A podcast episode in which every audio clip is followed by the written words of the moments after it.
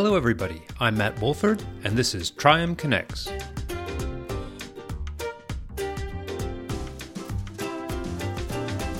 In the early stage of investing, I would rather try to understand the team, the co-founders, how they met, why are they doing this? One thing maybe, um, if I have to say about business plans, maybe I would ask one question, which is, why do you exist? So if you really think about it, if you're a CEO, building the best right team is the most important thing that you have to do because you're not going to get involved in all the operations. If you understand the role of a CEO, you should never try to outsmart your colleagues.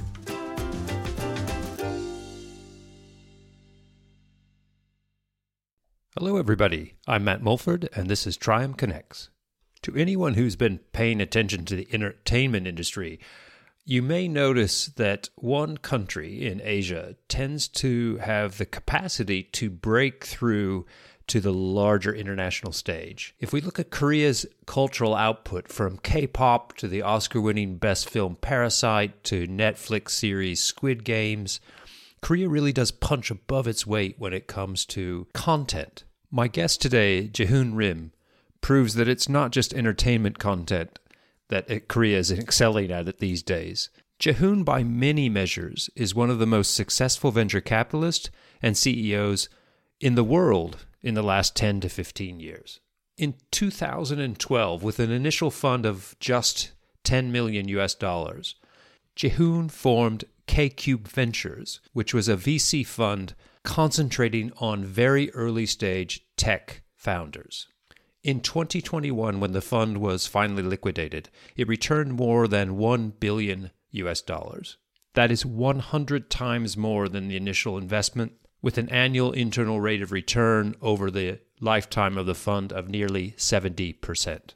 Not satisfied with merely being one of the world's most successful venture capitalists, Jaehoon decided in 2015 to take on the role of CEO of Kakao. At the time, he was 35 years old.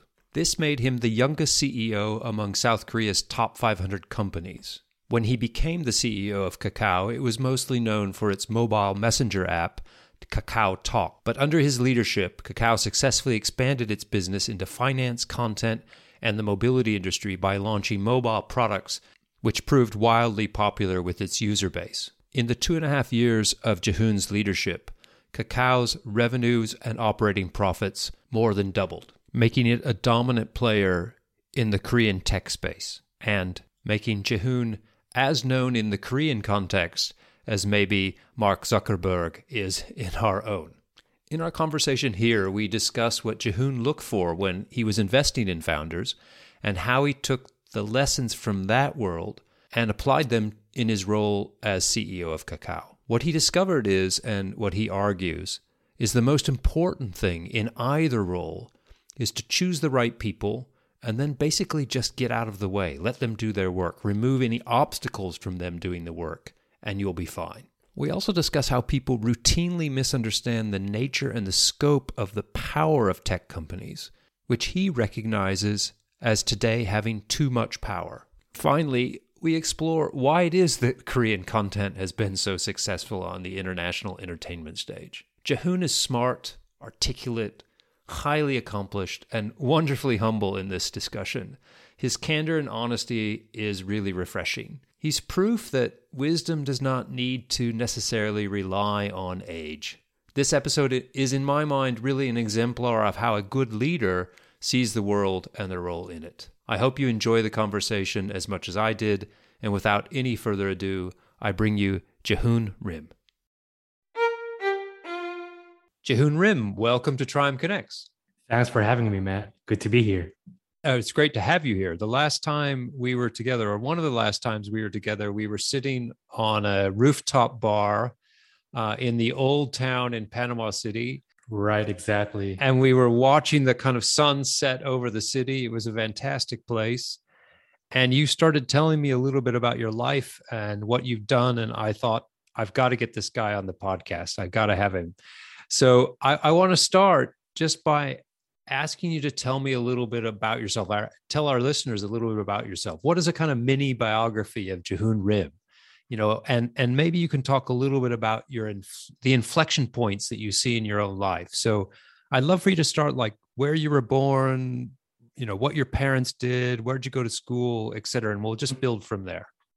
Okay, okay. Um, actually, that uh, could take like an hour only for the bio, but um, yeah, I'll try to keep it simple. So basically, you know, I was born and raised in Seoul, South Korea, um, and I graduated from an engineering school called KAIST. So it's like an MIT version of South Korea, and then I went to a tech company. It's like a natural kind of way, you know, after graduation um, it's a tech company called Naver, which is the number one search engine still in South Korea. It's not Google. Um, Naver has like 70% of the market share. And then um, out of nowhere, you know, I just thought, uh, why not try, you know, management consulting? Because that was 2005 or six. Um, everybody, you know, the smart people that I knew were talking highly of it. And they were like, you know, this is a really cool place to go. And I was like, okay, why not try? And then I went to the Boston Consulting Group and I realized that uh, I didn't really like the work environment there and the job that I was doing there. So um, out of nowhere, again, I was talking to one of my friends, and he was telling me, "Hey, you know what? I think venture capital might well suit you." And I was like, "What is venture capital?" I didn't even know what venture capital was at that time, so I had to Google it. Um, and I kind of realized that it was whoa, you know what? This is like a new kind of finance that, you know, can invest at a very early stage of a company. So I got interested and, you know, um, I got to meet one of the partners at SoftBank Ventures. Um, and um, he really liked me and he hired me. So that was 2007. And from that point, um, I've been a venture capitalist for almost 10 years uh, while I was a venture capitalist, um, you know, there's a huge part of luck when it comes to you know being a successful venture capitalist, and I was very lucky. And many of the investment that I made became successful, so I had an opportunity to, you know, begin my own VC firm in 2012. Uh, it's called K Cube Ventures, and then again, um, a lot of the investment became very successful, unicorns and and so on. And out of nowhere, again, um, the board and the chairman of Kakao Corp, which is one of the largest technology companies in South Korea, uh, approached me and they were telling me that um, they wanted me as their CEO. And I was like, wait, um, I'm a venture capitalist. I'm happy. Uh, why do I have to, you know, lead like a big, big tech company? It seems it's a public company, so you know the obligations are going to be totally different, the responsibilities. And I was like, "Huh, let me think about it." And then again, uh, why not try? Uh, so, you know, I, I led that company for about like three years. Luckily enough, you know, uh, the results were pretty good. And then um, I resigned and moved to the United States. So I moved to New York.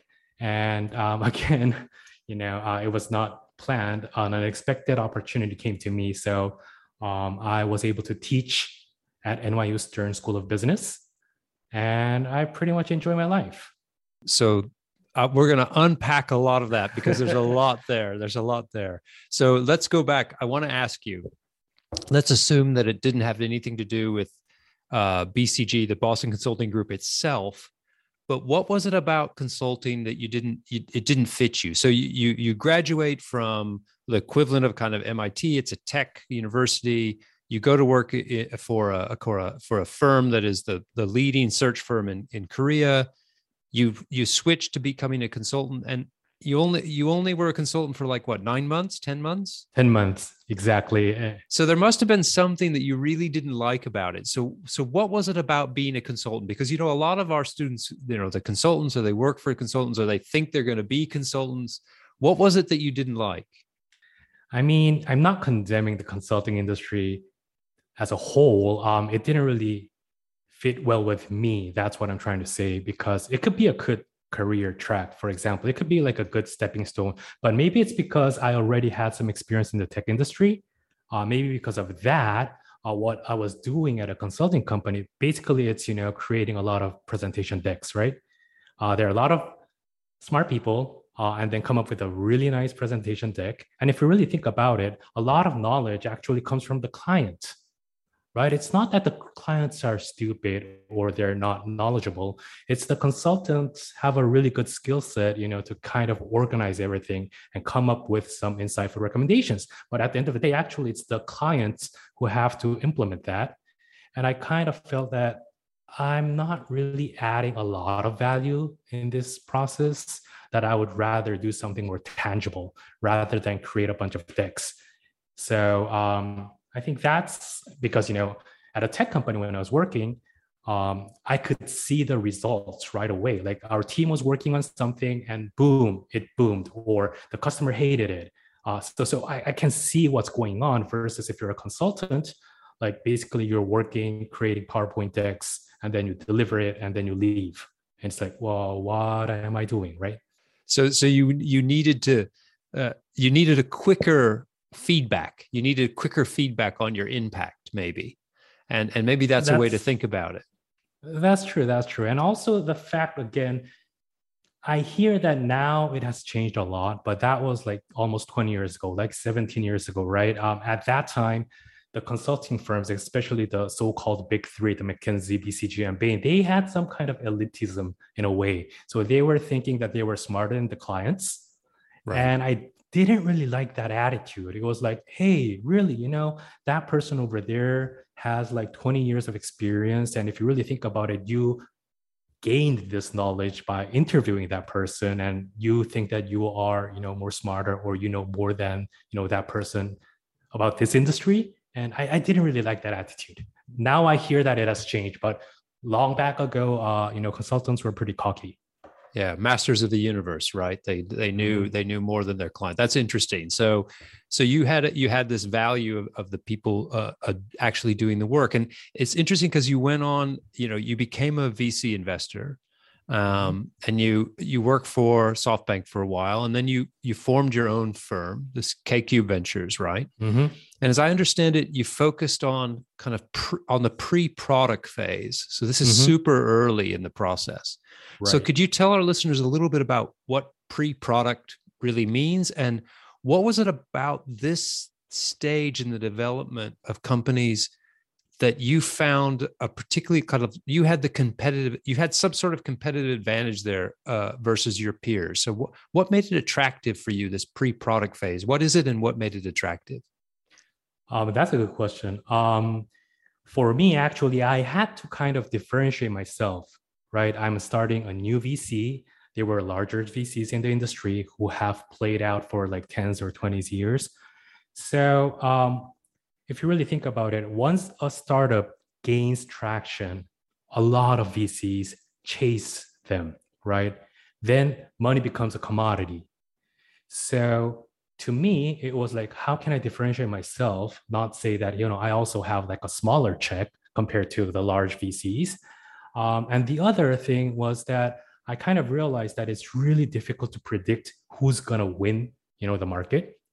So if it's that difficult anyway, why don't you go at the earliest moment, even before the product? Because actually, a lot of startups pivot their product, and you know, judging the business plan at that time, or you know, looking at the prototype, might not be the best way to judge a startup and you get like a premium because you are literally you know discussing uh, the investment at the very early stage of the company and the founders really you know um, think highly of you that you're doing that.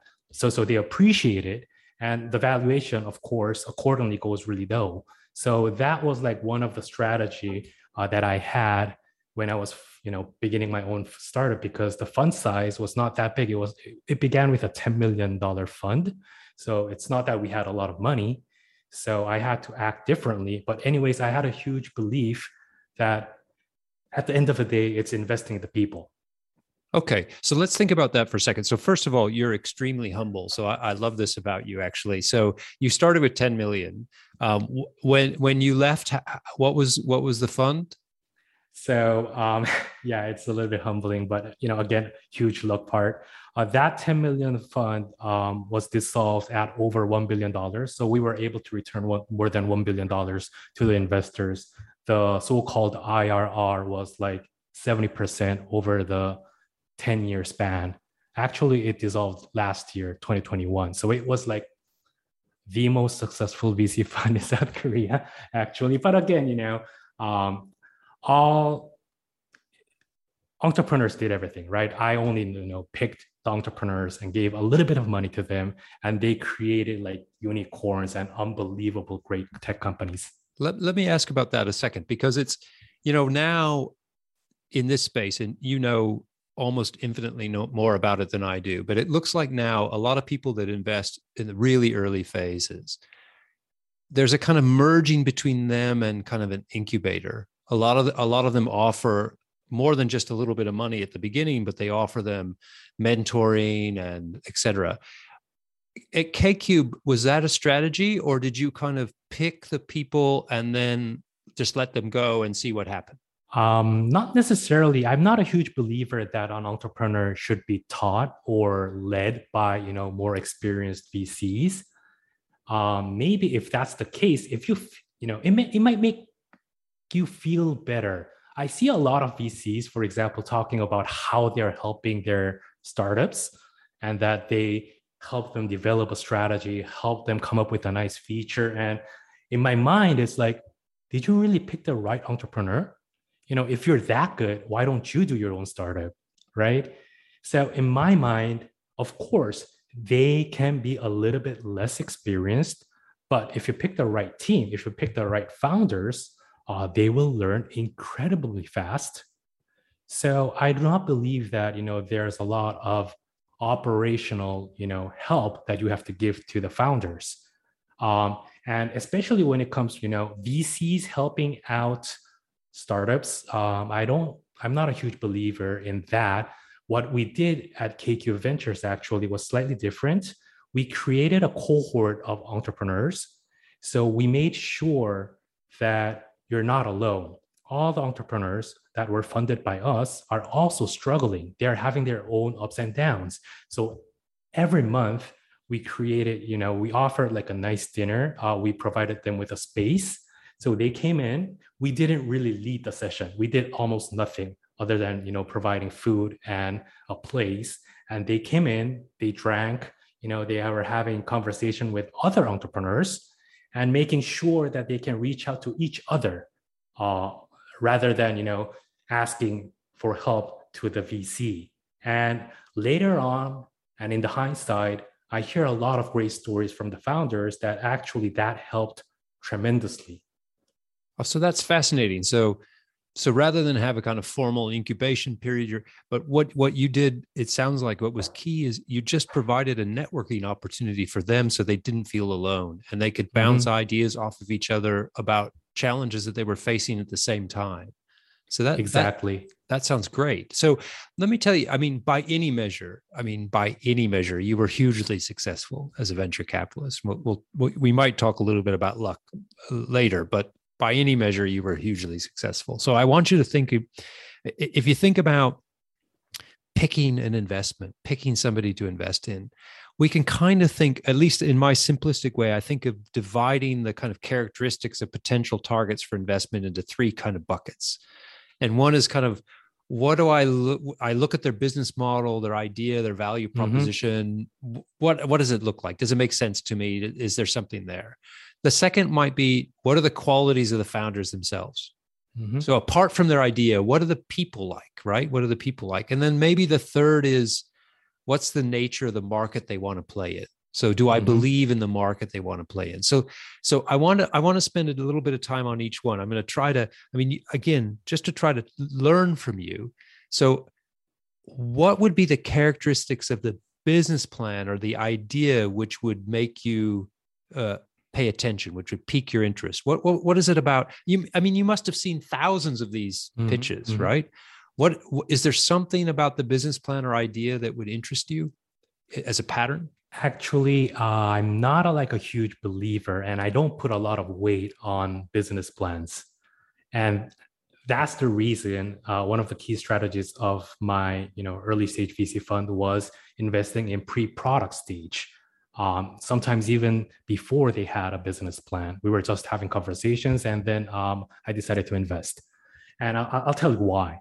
Because first, coming up with a very reasonable and nice business plan is relatively easy. If you're smart and if you're trained well, um, you can come up with a pretty good business plan. That doesn't mean that you're going to be successful when you're doing a startup, right? May I may I suggest that this is similar to what you were saying about consultants, right? Consultants can come up with an easy plan, right? If you're smart and you're well educated. So so go. I'm sorry to interrupt, but it just actually, you know, coming up with a nice uh, business plan is the easy part of doing a startup. There's so much more that are not covered, you know, in our conversation in the media, and that's actually implementing and building a team of a startup. So that doesn't really get into the business plan. So in the early stage of investing, I would rather try to understand the team, the co-founders, how they met, why are they doing this? One thing, maybe, um, if I have to say about business plans, maybe I would ask one question, which is, why do you exist? So, I mean, what's one reason that you should exist? What's one reason a customer should pick you? It's not about the market analysis. It's not about, you know, um, the product features that you're coming up. It's like, why do you need to exist? That uh, leads to a very you know interesting conversations okay. So that's i mean that's that's beautiful. I love that question. Um, it's very uh, existential uh, and also it gets to the core of, of what's going on. So you'd see a thousand of these. You might ask the question uh, why do you exist? And then you said it's the characteristics of the founders so you were you were you again saw lots of people come in. What what would be the characteristics? I'm trying to i'm trying to figure out what your secret sauce is right? What you would see all these founders. What would you, what would you go? What characteristics of them would you would go ah here's somebody I, i'm interested in. Here's a team i'm interested in. What would it be? Uh maybe judging whether they are crazy enough what tell me what do you mean okay uh, i'll try to unfold my thoughts um, I'm not literally talking about the craziness, but their uniqueness. Um, again, understanding why they're doing this, because if you really think about it, doing a startup might not be a very rational thing to do, especially if you're competing against the big companies. Maybe the rational conclusion is that you shouldn't do it. What if Google jumps into this vertical, then you're dead? So actually, an entrepreneur will get pushed back a lot throughout the whole you know uh, period still he or she really has to make decisions and stick to the original you know thoughts uh, understanding why they were doing it and in the beginning it could be you know thought as a very irrational unbelievable initiative but eventually if you put your heads down and work diligently and really bring value to the customers in three years in five years that could turn out to be enormous very huge and very successful. So um, that's like one of the reasons I, I I'm not really just trying to find the smartest people because they, you know, finding smart people is pretty easy. There, there are many, many, many smart people, but I'm trying to understand whether this person will go through the whole journey of a startup, whether this person is tenacious enough, and that could be, you know, presented in a way uh, of craziness. That's the reason I'm saying that um, maybe trying to judge whether this person is crazy enough or not could be one way to look at it. Okay, judging how tenacious they're going to be uh, with the idea. All right, interesting. So, so the the the first one is why do you exist? Second is are you crazy enough for me to be interested in you? Uh, uh, and the third and the third one how about the market? What characteristics of the market? Would there be ideas and people that come to you and you just say that it the market is just not attractive. I don't i don't see it. You know was there what about the market that would attract you? Of course there's a factor uh, i have to admit that i also look into the market because some markets for example is a little bit more complicated or unattractive for example the gig economy, the so-called gig economy, um, is a little bit more difficult than the pure digital tech companies uh, to have great margins in a sense because basically you're dealing with people. That's the reason I believe the TaskRabbit or Handy, those are the gig economy companies in the United States. And if you look at them, um, you know, they're not growing as fast as others. Their margins are not great. So those are the nature of the businesses, for example. But that's like one thing. But I don't try to predict uh, whether this is going to be a good market or not, because there are so many examples that a startup created a whole new market at the time when a VC was looking at the startup, for example, um, I'll be honest, for example, um, I wasn't sure if Uber or Airbnb would be this big. If you think about the value proposition, it's like, hey, um, why don't you, you know, bring in a stranger to your house? Why don't you, you know, get into another stranger's car? Um, Snap also. Uh, what about sending a message that will disappear automatically? If, if, you, if you try to think rationally, it's a little bit difficult to comprehend those businesses, right? So trying to analyze the market and judge it too much uh, could be actually counterproductive as a VC. So again, I would rather try to understand what's like one reason that this might work or not. And if it really has to be something related to the market, I would try to understand whether this has a potential to be a big market or not. A potential, not trying to judge it by the current standards, but like in three, five years, let's assume that all the assumptions that the founders, you know, uh, were delivering comes out to be true. Then how big is it? So right. those kind of exercises I do it, but I don't just look into the market and say, "Hey, this is a small market. This is a big market," uh, because there's a chance that you would get it wrong. And so you project into the future. If what they're saying is works out to be true, then how big is the market going to be? Correct. And also, again, there's there's going to be a large portion that a market could, you know, be created even though I don't understand it. Yeah. So so you always have to be humbled if you're a VC. Absolutely. So of the three, the business plan, founders, the quality of the founders, and the characteristics of the market, it sounds like for you, and I've heard you say this by far, the most important things are the characteristics of the founders. Is that right? yeah, that's correct. If you're an early stage, you know, uh, investor.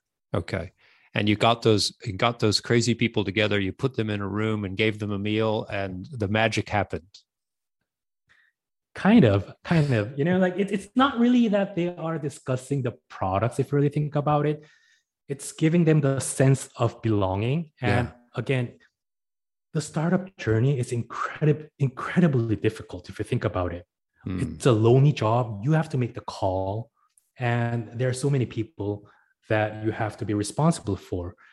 But once you realize that you're not alone, that they're all your fellow entrepreneurs are going through the same difficulties, that itself gives you a big comfort. And I believe that, you know, our so-called gatherings, the monthly gatherings, we called it as a family, but anyways, um, that gave them um, the confidence that they can go on a sense of community, a sense of shared mm-hmm. shared experiences. Absolutely. Exactly. So, so you were famous in the industry, uh, and again, I know you're very humble, but you were famous in the industry, and, and at the same time, you say that you know luck played a huge part in your success. Now, you know one of the things I teach, people listening might know this. Uh, you know, I I teach how the mind essentially makes sense of the world through really simple stories and and we we we get lots of facts and we create stories that make sense to us. And and those stories are based on our pre-existing beliefs and our implicit theories about how the world works etc the problem with this is usually our stories don't have very big a very big role for luck or chance. It's usually not the story that we tell ourselves. Instead we usually construct kind of ex post stories to explain the success or failure we observed. And and so one of the things that i find really refreshing with you is your recognition of the amount of of randomness or luck that you had uh, in your story. But if you had to put a number on what proportion of the variance of success in VCs are due to luck versus skill, right? What proportion is due to luck and what proportion is due to skill? That's a very interesting question. Um, maybe 70% is luck or even more. Uh, the reason I'm saying this is again, it's not only about the product, but one thing that we don't discuss regularly is the people side of the business. What I mean by this is we only look into the product and say, hey, this is a really good value proposition. Oh, this feature is really great. But the way a startup grows, I can guarantee you that you know it doesn't play out as they planned out in the beginning, as they have written in the business plan. I'm pretty sure that it was totally different. And throughout the journey, actually, what really mattered, for example, could be you went to a network event, for example, and then you were introduced to an engineer, and that engineer became your CTO. That's a luck part, for example. Without that person joining your company at the right time, there's a high chance that you would just, you know, run out of business. Or, or for example, out of nowhere, a business person, you know, visited your company and that person joined and that person, you know, you've totally transitioned your product to a business. So, so th- these kind of things really happen a lot, uh, but we really never discuss it. So there's like the people side of the story for every successful startup. And if you really think about it, it's a series of luck. So what I often tell all my students is that if you really think about it, for all the successful startups, I'm pretty sure that you can come up with a novel. You know, you can write a novel for each successful startups because pretty much there's going to be the ups and downs, there's going to be the drama, there's going to be the conflict between the co-founders, the conflict between the early employees and the founders. You know, very like one of the co-founders leaving the company. So there can be so much happening in that you know um, startup, but we never talk about those. We think that if we have like a good team and if we have a nice business plan, magically, you know, that will give you success. It's it's nothing like that. So that's the reason I'm saying that, you know, at least 70% is luck. Um, of course, maybe the prerequisite is, you know, being smart, you know having a great team have a having a great tenacious team that's going to be a prerequisite. But on top of that how do you you know uh, what does what does it bring you know the success? It's going to be luck. Yeah. If you're ready. Yeah if you're ready. A piece of the puzzle fits in that is missing. You didn't even know it was missing and then suddenly it's there and and and it explodes right? It go it just exactly explodes. exactly i mean many of the investments many of the investment that actually I made at the time that we were discussing the business, actually, um, you know, we were discussing something else. The company realized their path, they evolved. So one of the things that we also underestimate is that how well a startup can evolve and grow. So that's a different story. And I guess when you're investing in the people, I mean, you tell a really interesting story. I've heard you say that you had a particular invest a founder that you were interested in.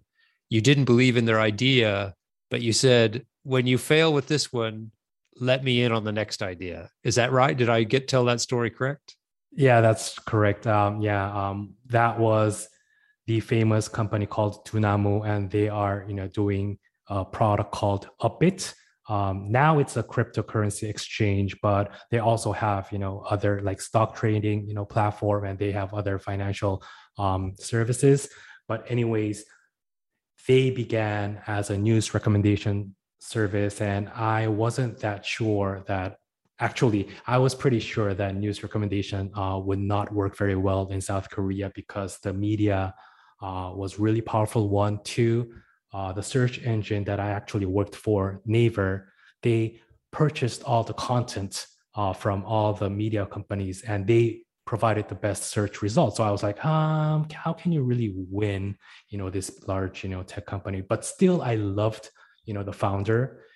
Uh, he had great reputation. He was an engineer, so whatever you know he thinks about, he just builds it within like weeks he just builds it and tests it out so i was like you know what i really want to invest in new um, but you know i'm not a huge fan of this idea so just you know make a promise to me that you will not stick to this for like three five years if you realize that this is not working uh, let's try to pivot and he was okay with that. And he was a smart person, right? So of course, um, he was working with a news recommendation um, service for maybe three months, and then he realized that this is not a thing. So he moved on to another thing.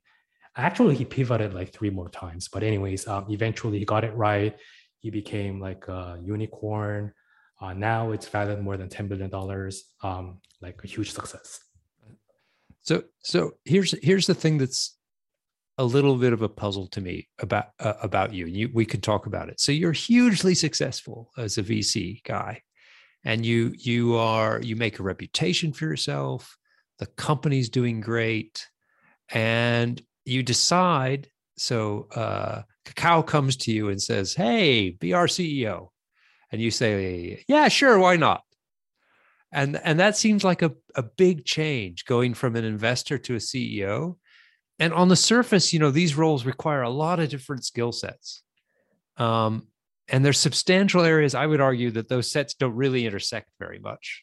Being a successful CEO and it's like, but you've said somewhere where you think that they actually do, and you think a key skill in both is choosing choosing people. And we've talked about how you choose people at the VC world. What what do you mean when you say the key role? In fact, I've heard you say the key role of a CEO is choosing the right people. What do you mean when you say that?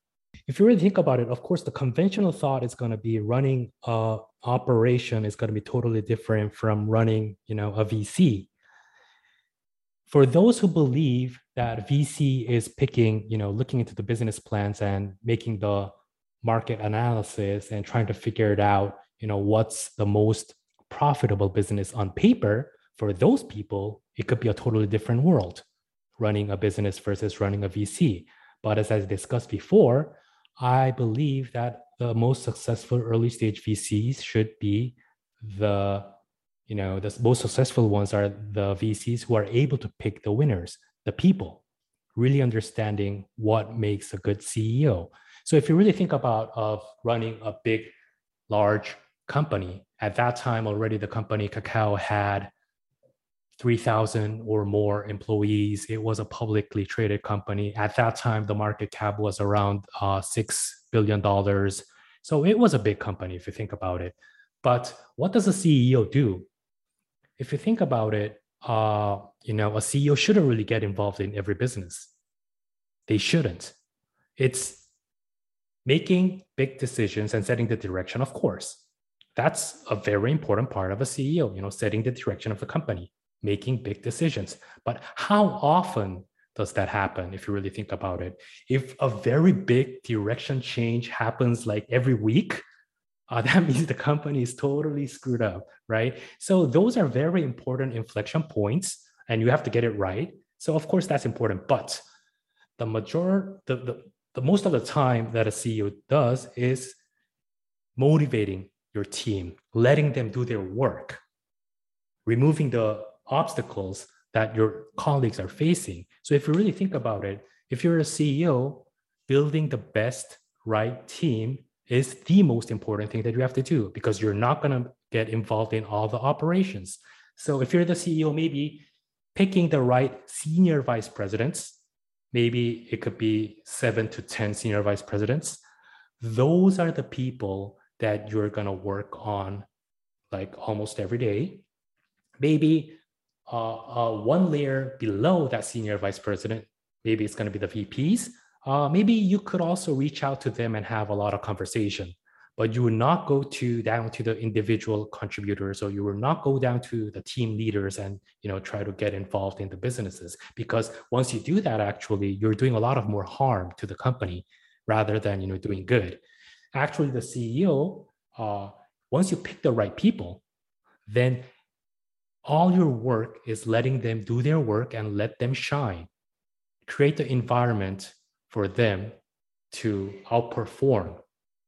Right. So, in that sense, if you really think about it, a CEO job is hiring and firing people, getting the right team, building the right team, building the culture. So, in that sense, um, I didn't think that it's going to be totally different. Of course, it's different, but I didn't think that it's like totally apples to oranges. I thought that, okay, at the end of the day, you're dealing with people, you're managing people, you're leading people. Um, that's the most important job of a CEO. Okay. for me, I completely agree with you. That's in my experience, that's what differentiates good CEOs from bad CEOs is to the extent how much do they recognize that their job is to facilitate other people's work. Now, getting the right people though is one thing and keeping them aligned is another thing, right? And so you were 35, I think, when you took over as a CEO. Is that right?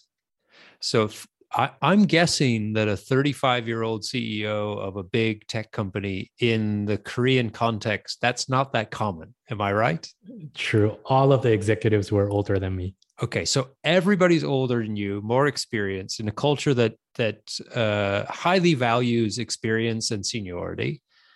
So, how did how did you? I mean, it must have been really difficult. How do you keep these really smart people how did you how did you end up aligning them? What what tool did you use to make sure that you you you could understand? I mean i'm i'm thinking of you you're at a board meeting and you have you know your seven eight nine evps sitting around the the table. They're all older than you. They all have experience and you're trying you know is that where the leadership happens or where did it happen for you?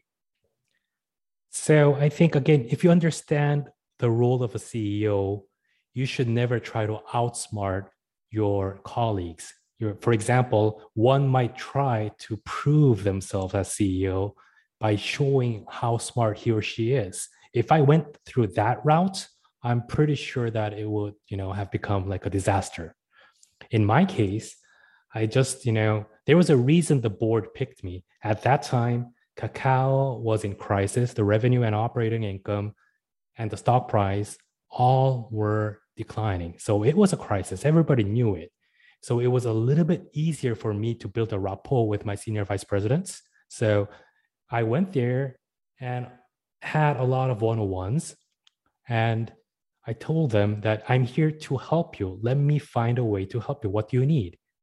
And I believe one on ones are extremely powerful, not only for the CEOs, but even for any kind of team leaders. Because if you really think about it, a lot of discussions don't happen when you're having an official meeting. Hmm. What I'm trying to say here is that let's assume that a senior vice president comes with his or her team and delivers a presentation. Actually, everyone feels the pressure. Everyone feels that they're being judged on their comments.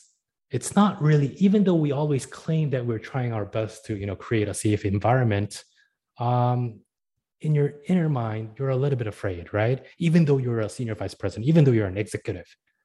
And sometimes you might not want to share your vulnerabilities, or you might not want to share some of your ideas that, for example, you might think that there's a chance that this might fail and you don't want to share it with your team.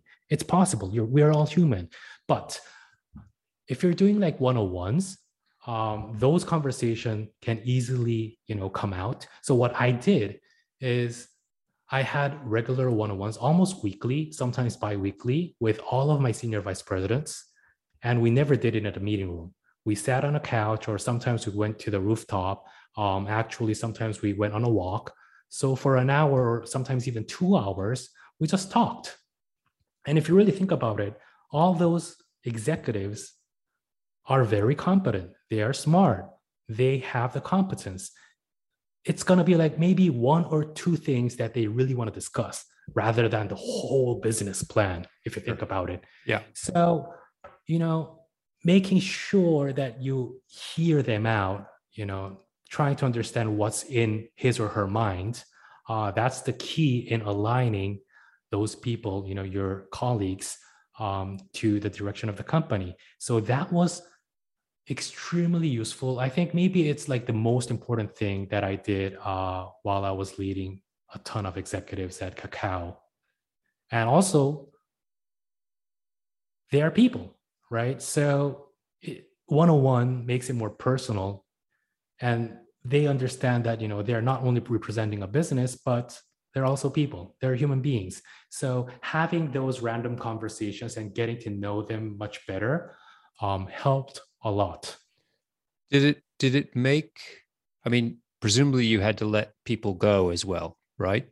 Did did sure. getting to know them personally in these one-on-ones does that make it easier or harder uh, in my case i was like i was in a slightly different position because i came from the outside right right so during the first maybe three months i think uh, i really focused on building the team maybe three to maximum six months so a lot of relocation uh, happened during that period okay so the one-on-ones that were super effective to lead, you know, the company were after that. After so once that. I once I yeah. set up my team, uh, then it's making sure that you know uh, I'm totally backing you. Um, let me know what kind of you know obstacles I have to remove.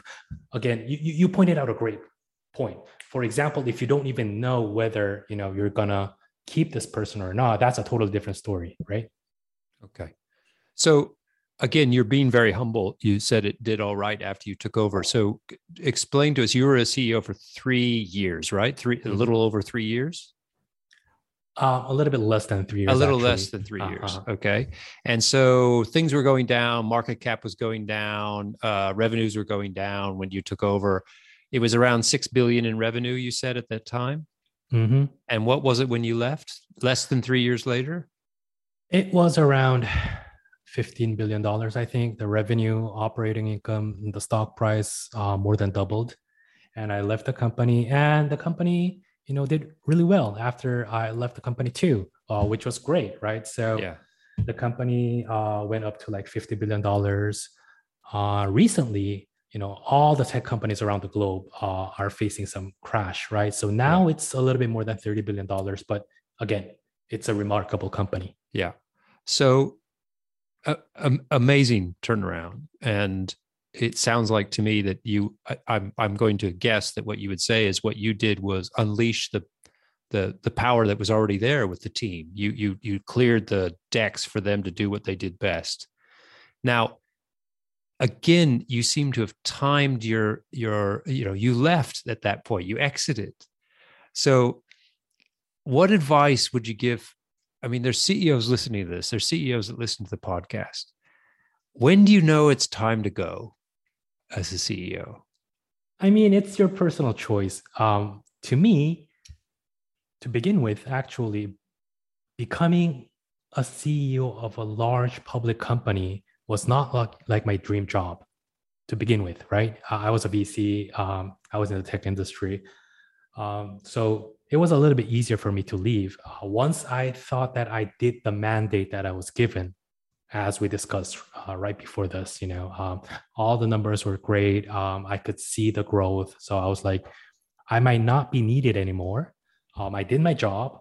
Uh, another person could also, you know, continue this operation. It's not like we're changing the direction, it's just continuing on and doubling down on the direction that we already set up. So to me, it was a, a, pretty easy, you know, departure. I was like, you know, I did my job. Um, I'm not a huge fan of becoming like a, a public CEO uh, uh, of a huge tech company. So, okay, I'm gonna leave. Uh, let's just go to the states and see what's there. So for me, it was easy. But again, if you try to generalize this and try to give advice to the CEOs, I think you will realize uh, when is the time to leave. Once you understand that you are not fully motivated you know when you wake up in the morning and if you feel like you're not adding value to the company and that you're not that excited that you're doing something um, maybe that's the time that you should leave. I was like that. I was like oh you know what? The company's doing really well um, what am i doing now right? Yeah. uh, there were a lot of changes made it a new new team new direction. A lot of products got killed because i believe that you know those are not a good opportunity. And then now yeah everything seems on track so i'm like oh the, ceo you know it's a little bit boring now.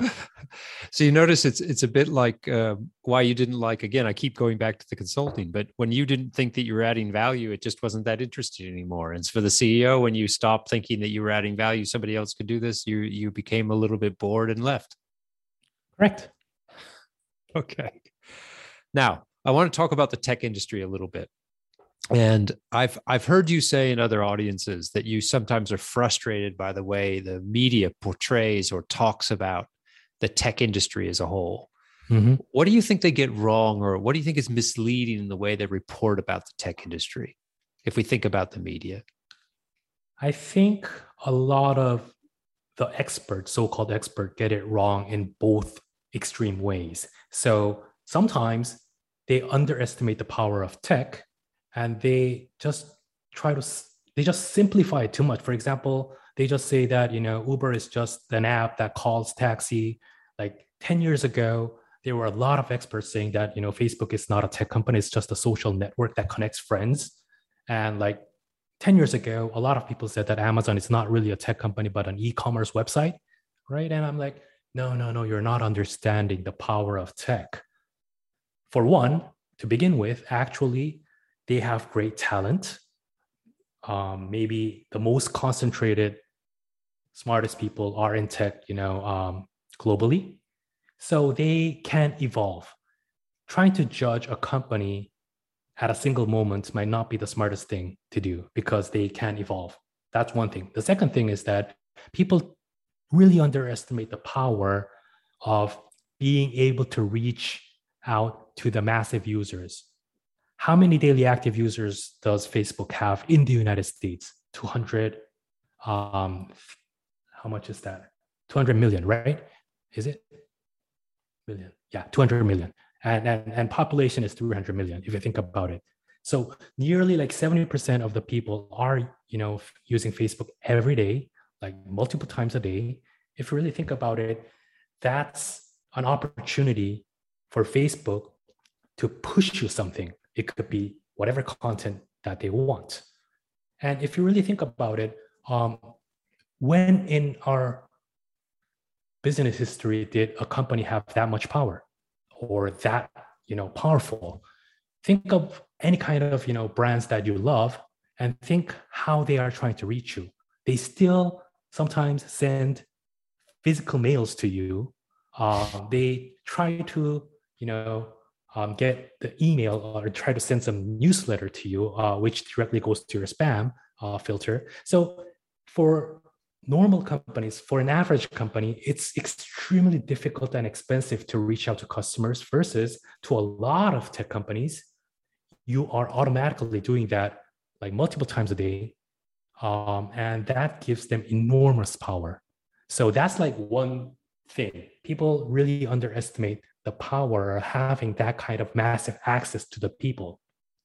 So that's one uh, narrative. The other narrative um, that I'm not a huge fan of is depicting the tech companies as evil and saying that hey they're wrong they're evil they should you know not exist in this society they're destructive and then a reasonable rational customer would think wait a minute you know what i love amazon it's so convenient you know my love my life have become so much better thanks to amazon. Um, i love google. Uh, you know it's so convenient. They're providing so much utility for free. So once you see an extreme argument automatically it alienates the other you know um, rational people and then you're losing the opportunity to really discuss the important matters.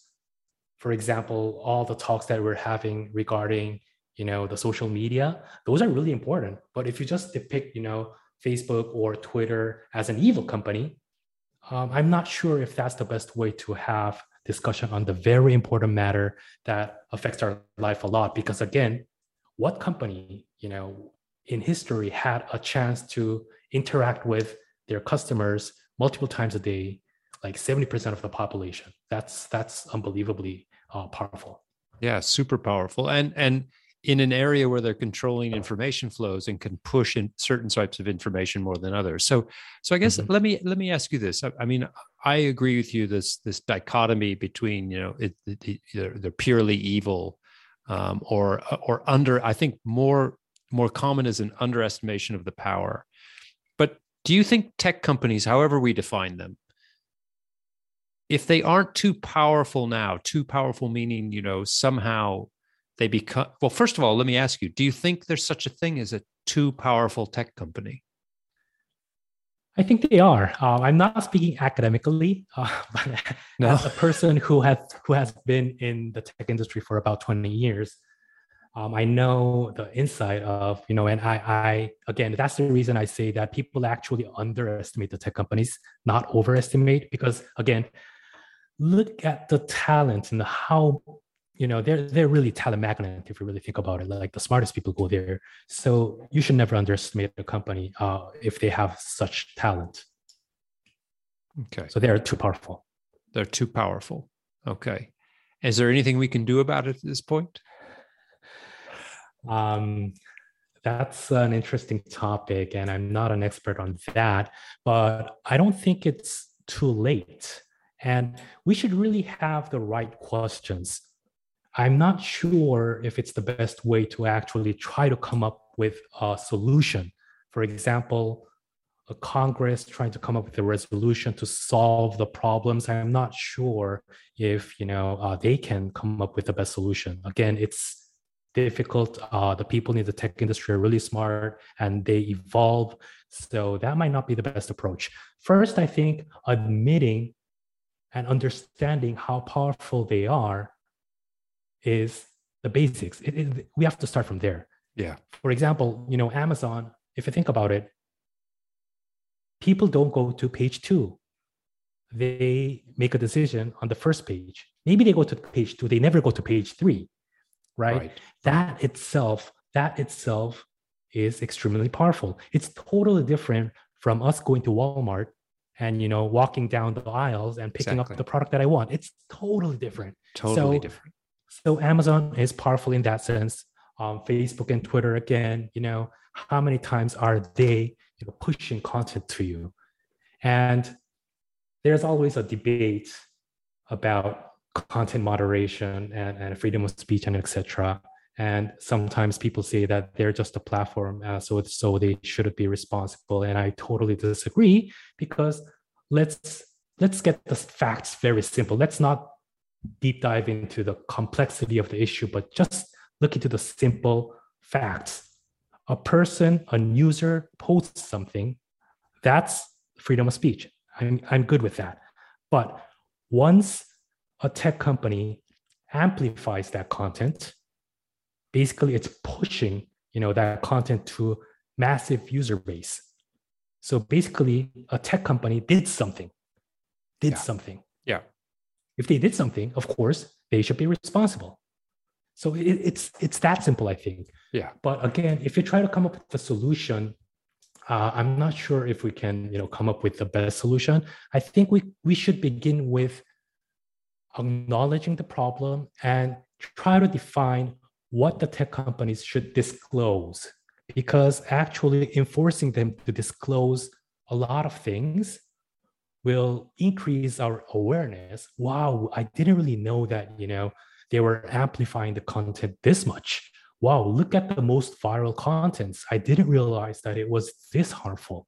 So if the companies have to I'm a huge believer of the power of disclose closure. Um, um, once you do that, you have to self-correct, and you know, um, yeah, the consumers really have the power in that sense.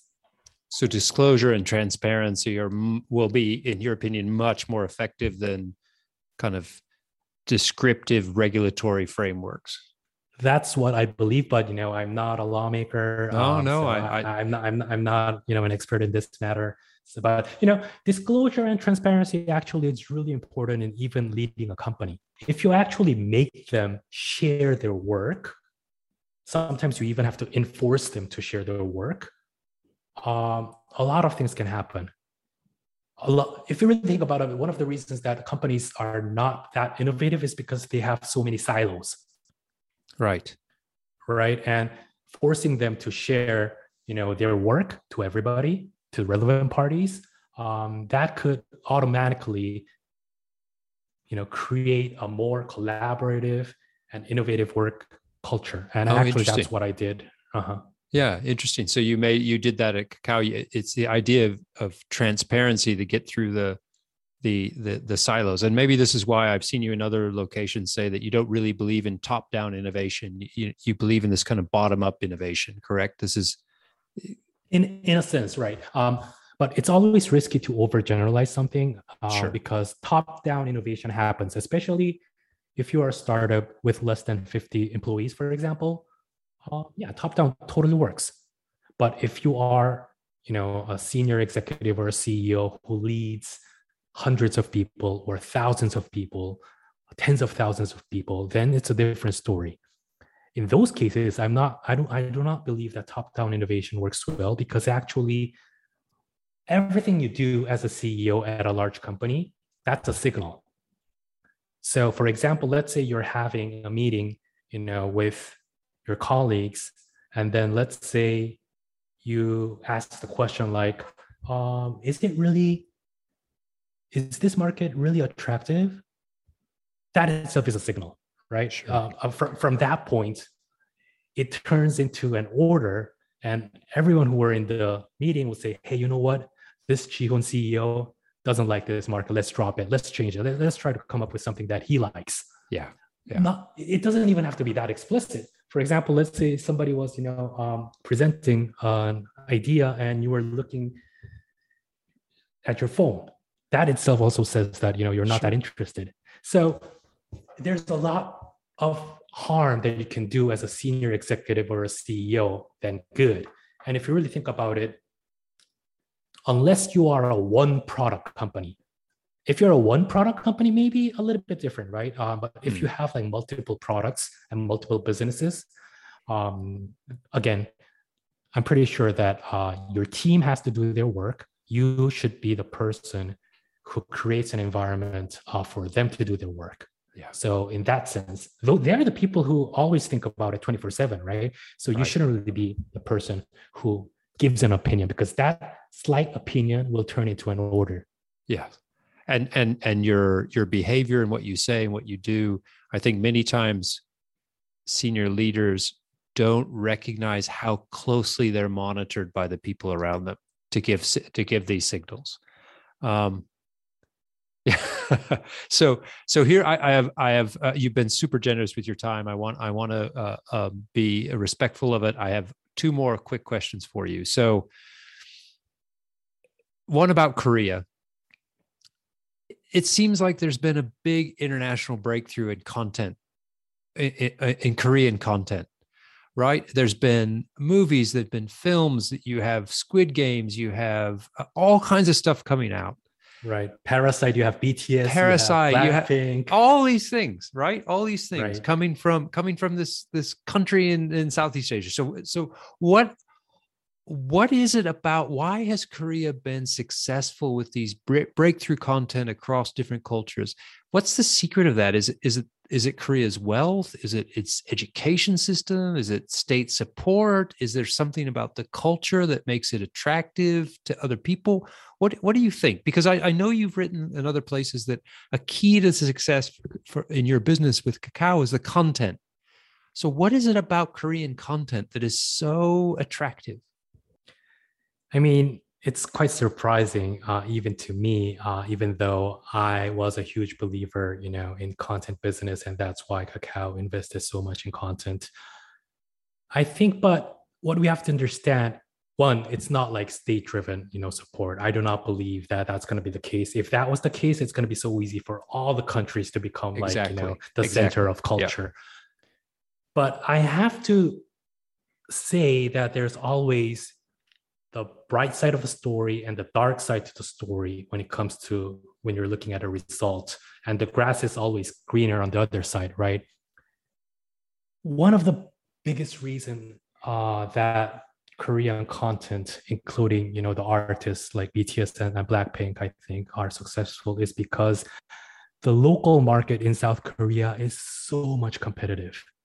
So you know we have like thousands, literally more than thousands and thousands of BTS and Blackpinks. And out of those thousands, you know, only one become like the top. And if you went through that process, right? Right. Of course you're a good singer. Of course you're a good dancer. It's like taking the best out of the best. And they become, you know, they have the global competitiveness in a sense. I think the same goes to, you know, movie industry. Like I realized that there are not that many countries that create movies in their local language, for example, for their local market um, pretty much like all the markets across the world are dominated by Hollywood movies in a sense. Hmm. But South Korea is pretty unique in a sense that every year, each and every year, more than like hundreds, maybe thousands of movies are created. So if you think about it, the talent pool over there is very thick. But the reason that I said that to all the bright sides of the story, there's a dark side of the story, like 95% of them fail, right? Yeah. It's yeah. so so the result that we're seeing here in the United States or the results that we see across the globe are the survivors of that brutal competition. Right. Right. Interesting. Okay. Final question. I ask all my guests this. Um, what is a book, a film, a play, podcast, music, anything where it can be fiction, nonfiction? Uh, since the pandemic started, a lot of us have been spending a lot of time at home. What what what's one thing you would recommend to our listeners? Uh, I did. I, actually didn't do something unique. Um, I didn't begin baking. I didn't do any cooking. Right? Um, many were doing that. Um, I, of course, you know, binge watched a lot of TV shows. For example, the morning show. Really, I really loved it. You know, from Apple TV, it really depicts how you know the behind story of a corporation. So I was like, wow, that is really brilliant. Um, maybe the other one that was pretty hilarious and, and brilliant was um, Working Moms uh, on Netflix. It, it's a pretty good series, Canadian series. It's really fun. And when it comes to a book, actually, something related to our conversation today, this book helped me a lot. Um, it's not a new book. I read it like 10 years ago, I think. The title of the book is The Click Moment. So basically, it's it's a series of stories of unexpected opportunities, like how these companies became successful. And most of the you know books really focus on the key success factors of those stories, right? This book actually focuses focuses on how unexpected these happened. For example, trying to explain that you know they didn't plan out to do this at all.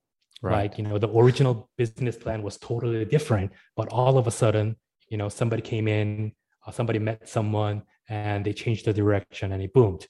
So it has a lot of examples of those. So this is like a book that I recommend to my students okay. to tell them that please, you know, again, you're all smart, but being smart is not enough. It's like a prerequisite. Everybody's smart. So um, you know, understanding how the real work, you know, how the world really works um, helps you. And this is a great book to understand that the click moment the click moment. It's a great place to end.